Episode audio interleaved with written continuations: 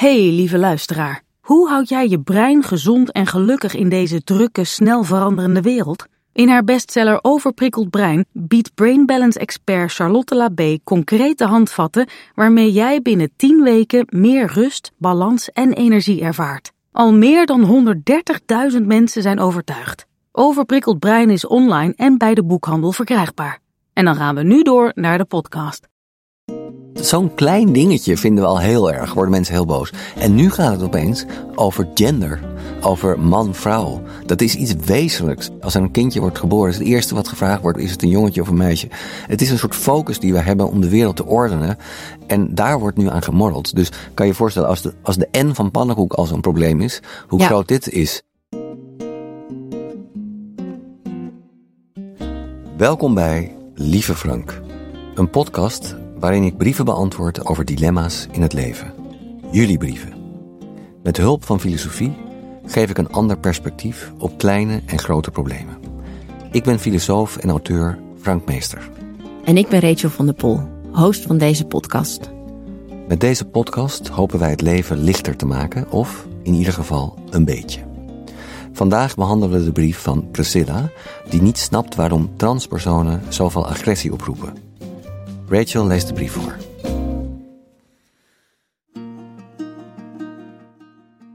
Lieve Frank, ik merk dat van alle mensen die gediscrimineerd worden, transpersonen met de meeste agressie te maken krijgen. Het lijkt wel alsof mensen zich persoonlijk aangevallen voelen door het feit dat iemand niet in de bestaande hokjes past. Maar niemand heeft daar toch last van? Als cispersoon kun je toch gewoon blijven wie je bent? Jij hoeft je toch niet aan te passen? Waarom doen mensen zo moeilijk over gender? Ik begrijp het echt niet. Kun jij me dit uitleggen? Veel groeten, Priscilla da Silva. Ja, Korte brief, korte brief, ja. relevante vraag. Maar heel goede vraag. Hè. is iets waar ik, waar ik ook heel veel over na heb gedacht eigenlijk. Waarom is dat, toch denk, zo? jij denkt over alles heel veel na. Ja, heel veel dingen waar ik niet over nadenk. Maar inderdaad, waarom maken mensen zich daar zo ontzettend boos over? Want dat is inderdaad wel zo. Ehm, maar volgens mij heeft het te maken met het feit dat ehm, hoe jij de wereld ziet en hoe jij in de wereld staat, dat dat een soort samenhangend geheel is. En dat hangt eigenlijk samen met alle dingen die jij weet en die je denkt en waar je van overtuigd bent. En als daar een beetje aan gemorreld wordt, aan een van die dingetjes, dan lijkt dat misschien één dingetje, maar dan wordt er eigenlijk aan alles gemorreld. Dat is het grote probleem. En um, misschien is het wel interessant om uh, het werk van uh, Hans-Georg Gadamer, dat is een filosoof uit de vorige eeuw, en die, uh, is een, die is bezig met de hermeneutiek en die heeft het over de hermeneutische cirkel. En die zegt dat eigenlijk bij steeds het geheel begrijpen we vanuit de delen en de delen weer vanuit het geheel. Dus als jij een boek gaat lezen of naar een film gaat, dan heb je, dan kom je daar niet helemaal blanco in. Ik, bijvoorbeeld, ik heb een keer meegemaakt dat ik naar de bioscoop ging. Het was in Parijs. Het was vrij laat. En ik wilde een film van uh, Quentin Tarantino gaan kijken. Die uh, Once Upon a Time in Hollywood. En ik was een beetje laat en ik had het kaartje gekocht en ik ging naar binnen. En ik kwam in een soort seksscène terecht. En ik dacht, wauw. Je dacht, yes. Leuk, nee. ja, ja, maar ik, ik wist dat Tarantino staat natuurlijk onbekend dat hij allemaal genres, dat hij daar parodieën op maakt. Ja. En ik dacht, wow, wat geinig, want die pornofilm heb ik hem eigenlijk nog nooit zien parodiëren. En dat deed hij heel goed, weet je wel, dat was lekker over de top, flink zoals het echt eraan toe ging. Maar het bleef daar maar in. En uh, toen aan het eind ook zijn naam niet op de uh, ondertiteling verscheen, toen dacht ik, oh, misschien zit ik per ongeluk in de verkeerde film. En dat was inderdaad ook zo. Ik zat in een pornofilm. Dus dat geeft me aan dat als jij een idee hebt van het geheel, wat ik dus had, een film van Quentin Tarantino, dat ik nog heel lang in die uh, veronderstelling blijf dat die film, dat ik dan in een film van Quentin Tarantino zit. En dat idee van het geheel is heel bepalend voor hoe wij in de wereld staan. En als je daar dus een klein dingetje uithaalt, dan zakt als het ware dat wereldbeeld van ons in elkaar. Het is een soort, precies. Ja, het is een soort, dat een spel, het is een soort bouwwerk, precies. en En dan dan- trek je één blokje weg. En dat zie je dus al hoe, hoe, men, hoe erg mensen dat vinden als je maar een klein dingetje weghaalt. Een, een aantal jaar geleden gingen ze de spelling bijstellen. He, dus we proberen om de geschreven, hoe we Nederlands schrijven, dat wat meer aan te passen aan hoe we praten en om het simpeler te maken. En toen was er bijvoorbeeld, schreef je niet meer pannenkoek, maar pannenkoek. Nou, dus er kwam een N bij. Heel veel mensen waren daar ongelooflijk boos over. Terecht. ja, precies. Ja. Ik word gewoon nu weer boos. ja, precies. Ja, jij dus ook. En, en, ik, loop even, ik loop even weg, ik moet even afkoelen. Even afkoelen, precies het beste. Ja. Nee, ik weet dat nog, dat, me, dat er inderdaad mensen ook om mij heen heel boos daarom werden. En dat, ja, en waarom? Waarom word je daar zo boos over? Ja, ik, mijn verklaring is dit. Je hebt dus dat idee over die wereld en dan komt, wordt een schakeltje uitgehaald. En zelfs als, dat heb je geleerd op de middelbare school en op de lagere school. En zo schrijf je dat en opeens is jouw wereld anders. En dat is heel lastig. En het gaat dus om zo'n heel klein dingetje als de pannenkoek. Ja, ja nou, dat, dat um, toen veranderde... Wat even hoor, dat heet nu Twix. Maar vroeger heette dat Raider. Ja, Raider. En toen gingen ze dat Twix noemen. Ja. Nou, wij met z'n allen. Ik geloof dat ik toen op de basisschool zat, denk ik. Oh, ik was echt boos. Ik dacht, nou, wat een stomme naam. het is toch gewoon Raider? Ik weet, ja, nee, ik weet het ook nog. Maar dus als we dan kijken naar transpersonen. Kijk, we hebben het nu over een, een, pannenkoek. Precies, of, of een, een dat is mijn punt. Dat is mijn punt. Dus zo'n klein dingetje vinden we al heel erg. Worden mensen heel boos. En nu gaat het opeens over gender over man-vrouw. Dat is iets wezenlijks. Weet je, als jij als kind uh, ben je bezig, vraag je je af: is het een jongetje of een meisje? Als er een kindje wordt geboren, is het eerste wat gevraagd wordt: is het een jongetje of een meisje? Het is een soort focus die we hebben om de wereld te ordenen. En daar wordt nu aan gemorreld. Dus kan je je voorstellen, als de, als de N van pannenkoek al zo'n probleem is, hoe groot dit is. Ik had het vroeger ook. Als ik op straat liep en ik, er kwam, liep iemand langs waarvan ik de gender niet direct kon vaststellen, dan ging ik gewoon onwillekeurig, zonder dat ik erg had, ging ik nog een keer kijken om even te kijken, is het nou een man of een vrouw? Dus waar kijk ik nou eigenlijk ja, Waar kijk ik in welk hokje past dit? Waar kan ik dit stoppen? Ja. ja. En dus dat is denk ik, dat lijkt mij, mij een reden waarom het zo ongelooflijk waarom het, uh, waar veel losmaakt bij mensen dit. En waarom mensen er zo ontzettend kwaad van worden. En, en misschien een vraag die eronder zit is, is dit nou een iets cultureels, hè, dat, daar gaat het hier altijd om. Is, of is dit een wezenlijk uh, biologisch onderscheid dat wij moeten maken? En ik denk dat er heus wel een soort uh, biologische component aan zit. Want we, willen, we zijn tenslotte wezens die ons uh, willen voortplanten. En als wij ons willen voortplanten, kunnen we dat vooral goed doen door seks te hebben met iemand van een andere geslacht. Dus in dat, in dat opzicht moeten we dat even vaststellen om ervoor te zorgen dat we uh, kinderen kunnen maken. Zeg maar. Dus het zal heus wel op een bepaalde manier in ons systeem zitten dat we daar een beetje mee bezig zijn.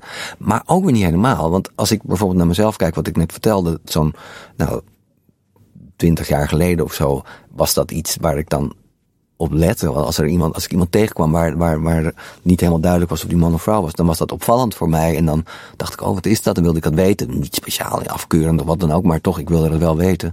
Terwijl nu, ja, zie ik best veel mensen waarvan ik het niet weet. En uh, weet maakt dat niet meer zoveel uit? Kan ik me daarbij neerleggen? Nee, dus, dus ook cultureel. Dat wil ik zeggen. het is dus, het is, het is er zit misschien heus wel iets biologisch onder, maar we kunnen daar in ieder geval veel relaxter mee omgaan.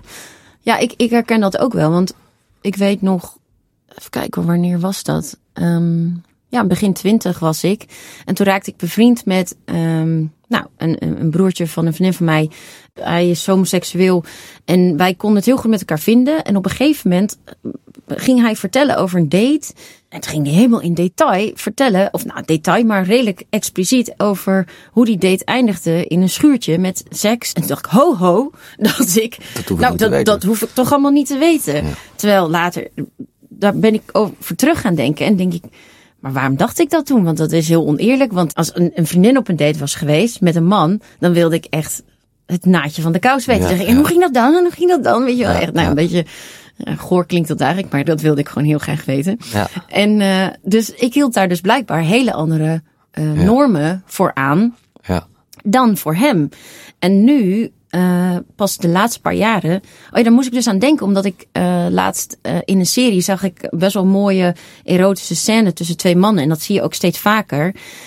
En toen dacht ik, ah, maar ik, ik, ik zag het toen ook nergens. Nee, dat zag je echt niet op nee, tv. Nee. Je zag nooit precies. twee mannen liefdevol met elkaar zoenen. Of, Nee. dus mijn beeld, je denkt, ik dacht dat ik heel vrij daarin was, maar blijkbaar was, was mijn hokjesgeest daar nog klopt, niet. Klopt. Nu hebben we het inderdaad, zijn we trouwens even afgeweken van, Ja, van uh, Transpersonen, transpersonen. Want dat is natuurlijk wel iets anders. Want Ja. transpersonen heeft te maken met jouw genderidentiteit. Terwijl uh, homoseksualiteit heeft te maken met jouw seksuele gerichtheid natuurlijk. ja, Maar bij allebei denk ik dat die dingen niet zo super vaststaan zoals ze in de maatschappij eigenlijk wel vaststaan.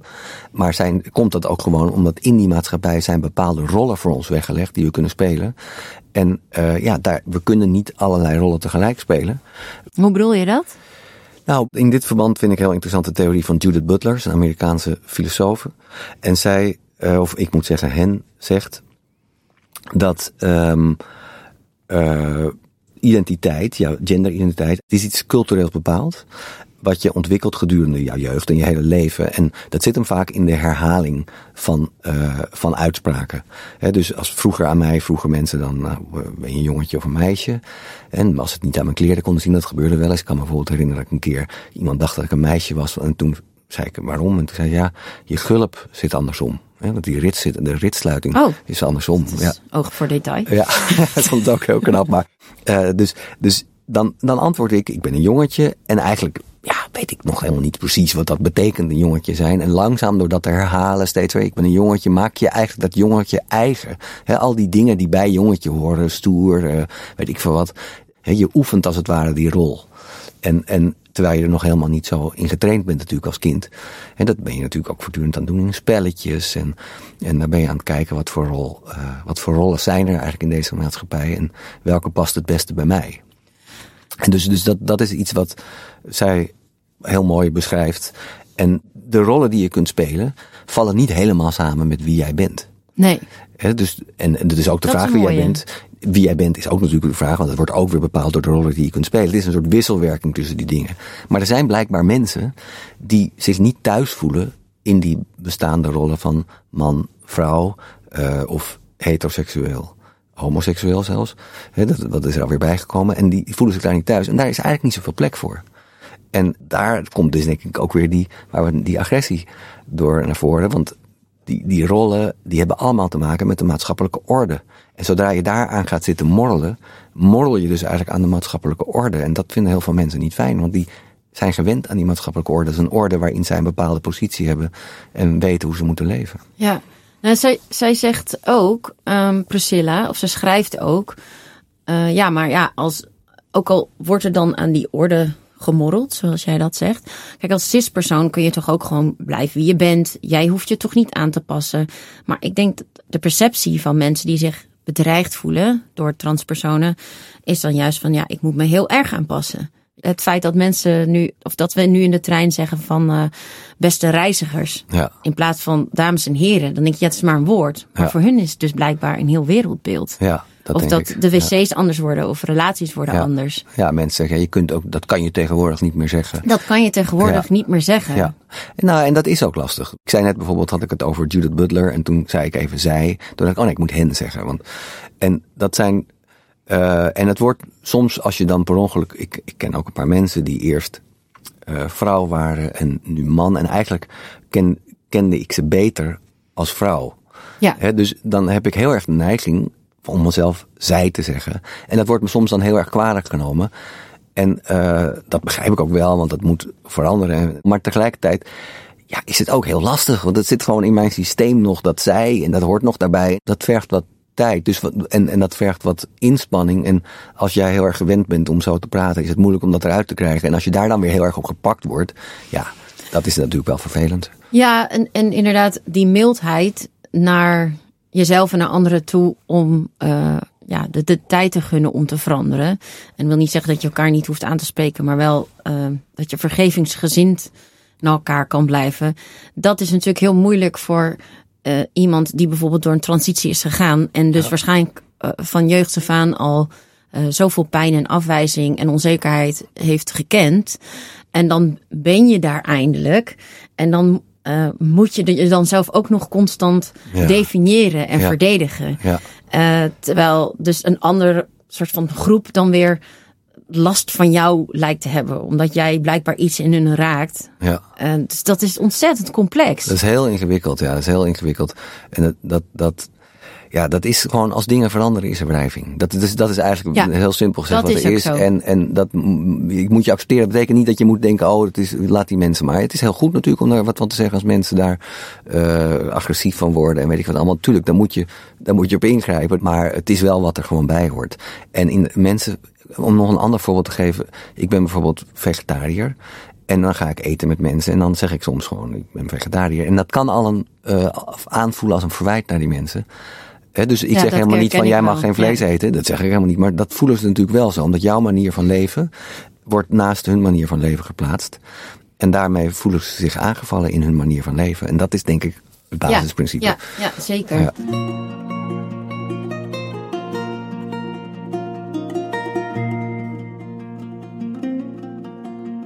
Ja, dus samenvattend, ehm, die, die afwijzing die we voelen voor wat afwijkt of wat we niet in hokjes kunnen plaatsen, dat is van alle tijden. En dat is een, waarschijnlijk een combinatie van biologisch, maar eigenlijk vooral cultureel. Eh, maar we zien dus ook dat het, eh, kan, ja, dat het constant verandert. Ja, ja dat is het.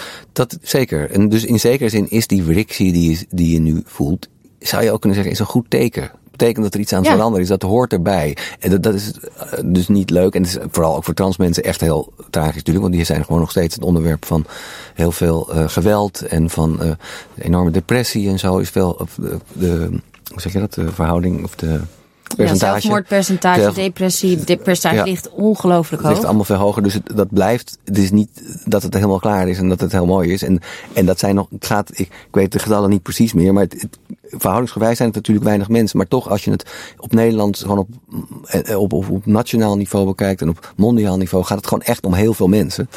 En die hebben daar heel veel last van. Dus, dus wat dat betreft is het, is het een heel belangrijk onderwerp en is het goed dat het verandert. Maar je ziet het bij heel veel dingen. Als je kijkt naar, naar eh, bijvoorbeeld homoseksualiteit. Dat was voorheen, viel dat onder de categorie, tenminste hier in, de christelijke, in het christelijke Westen, sodomie. Dat komt van Sodom en Gomorra uit de Bijbel. Maar sodomie was een veel breder begrip. Daar viel alles wat in die tijd, tussen aanhalingstekens, ehm, afwijkend seksueel gedrag was onder. Dus daar viel over onder eh, seks met dieren, eh, overspel, eh, incest, weet ik. Dus allemaal dingen die, die zeg maar niet goed waren, die vielen onder sodomie. Dus ook homoseksualiteit. En dat werd toen ook veel meer gezien als iets wat je, niet zozeer iets wat je was, hè, wat we nu heel sterk hebben, maar meer iets wat je dan een keertje deed. En dus daar, was je, daar koos je voor, daar was je zelf verantwoordelijk voor. Jij was, maar ik bedoel meer van, nu ben je homoseksueel, dat is jouw geaardheid. Terwijl toen was dat gewoon een daad, net zoals dat, dat je ehm overspel pleegt een daad is. Je bent niet een, een eeuwige overspelige. Nee, Je precies. En dat was eigenlijk ook eh, seks met iemand van hetzelfde geslacht. Dat was fout, dat viel onder sodomie. En dat, maar het was een, iets wat iemand een keer deed. Dus dat had- was een andere visie daarop. En eigenlijk was het ook niet helemaal duidelijk, eh, want er waren dan rechtszaken en zo tegen, wat er dan precies gebeurd was. Want dat werd vaak nogal eh eh omvloers omschreven. Dus het was helemaal niet duidelijk of het nou om overspel ging, soms of om homoseksualiteit of wat dan ook. Of om, natuurlijk om beide. Maar het was gewoon sodomie. Het was gewoon sodomie. En eigenlijk kwam langzaam, want in de 19e eeuw uh, gingen ze dat meer, kwam, kwam psychologie op en gingen ze dat soort dingen meer onderzoeken. En kwam er, wat werd het in, aanvankelijk een wetenschappelijke term was het meer, kwam dat homoseksualiteit als term op. En ook bijvoorbeeld als je leest over boeken van, van mensen die in die tijd in, uh, homoseksueel waren, die zeggen niet, oh, ik val op mannen. Nee, die, die schrijven veel meer, ik weet niet precies wat er met mij aan de hand is, maar ik ben anders dan anderen. He, dus het, is, het, het, feit dat er op een gegeven moment een term voor is, waar weer een rol bij hoort, maakt ja. ook dat we weten wat we zijn. Ja. He, dus het, het, is een wisselwerking tussen die twee. Dat is eigenlijk ook precies waar, waar dat Butler-verhaal over gaat. Ja. Dus je bent niet homoseksueel en je merkt dat je anders bent dan anderen. Er is nog geen term voor, je kunt die rol nog niet vinden, je weet nog niet precies wat het betekent. Dan komt er een term voor, homoseksualiteit. In eerste instantie is het dan het makkelijkste om te zeggen, oh, homo's vallen op mannen. En daarom zijn ze eigenlijk meer als vrouwen. Dus zo zie je eigenlijk hoe die rollen, hoe de rollen mogelijk worden, hoe die rollen ook weer maken dat hoe jij je gedraagt. Hè? Dus homoseksuelen in die, die, in die periode dat het vooral werd gezien als nogal vrouwelijk, die gingen zich dan maar heel vrouwelijk gedragen, want dat was de rol die daar paraat voor was. En langzaam wordt daar weer, voelen mensen zich daar niet in thuis, die gaan daar weer aan wrikken. En dan komen er weer langzaam nieuwe rollen. Dus het is een beetje rommelen aan de marges, dingen combineren en daardoor kun je ruimte maken binnen de bestaande orde voor nieuwe rollen. Maar dat gaat met frictie. Dat gaat met frictie. Ja.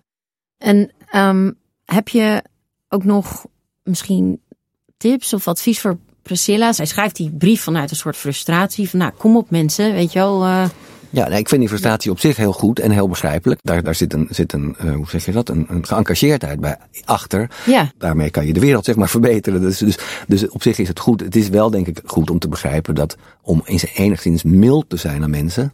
Al is boosheid soms ook goed hoor, want soms moet er gewoon iets doorbroken worden. Maar Ja. toch tegelijkertijd te beseffen dat jij zelf ook onderdeel bent van de wereld zoals die nu is. En daardoor ook bepaalde vooroordelen hebt. En dat over honderd jaar, als mensen terugkijken op jouw leven en jou zouden beoordelen, dat ze allerlei kritiek op jou zullen hebben, omdat ze, jij ook weer vooroordelen hebt. We kunnen op een bepaald punt misschien vooruitstrevend zijn, maar we hebben geheid, hebben we ideeën die, ja, we zijn allemaal kind van onze tijd en hebben we allemaal wonderlijke ideeën waar we over eh, honderd jaar heel anders over denken. Dat stemt je misschien wat milder, als je dat beseft.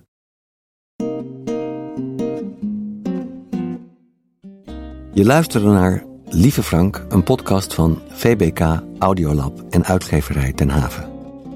In deze aflevering hebben we het onder meer gehad over vooroordelen en veranderende denkbeelden. Wil je daar meer over weten? Lees dan mijn boek Feminisme voor mannen en andere wezens of ga naar mijn website www.bureaufludo.nl. Alle boeken, podcasts en filosofen die we hebben genoemd kun je terugvinden in de show notes. Redactie van deze podcast is in handen van Rachel van der Pol en van mij, Frank Meester. Opname en sounddesign is gedaan door Tinium Audioboekproducties. Muziek BMG Production Music. Bedankt voor het luisteren en hopelijk tot de volgende aflevering. Hey, lieve luisteraar. Hoe houd jij je brein gezond en gelukkig in deze drukke, snel veranderende wereld? In haar bestseller Overprikkeld Brein biedt Brain Balance expert Charlotte Labé concrete handvatten waarmee jij binnen 10 weken meer rust, balans en energie ervaart. Al meer dan 130.000 mensen zijn overtuigd. Overprikkeld Brein is online en bij de boekhandel verkrijgbaar.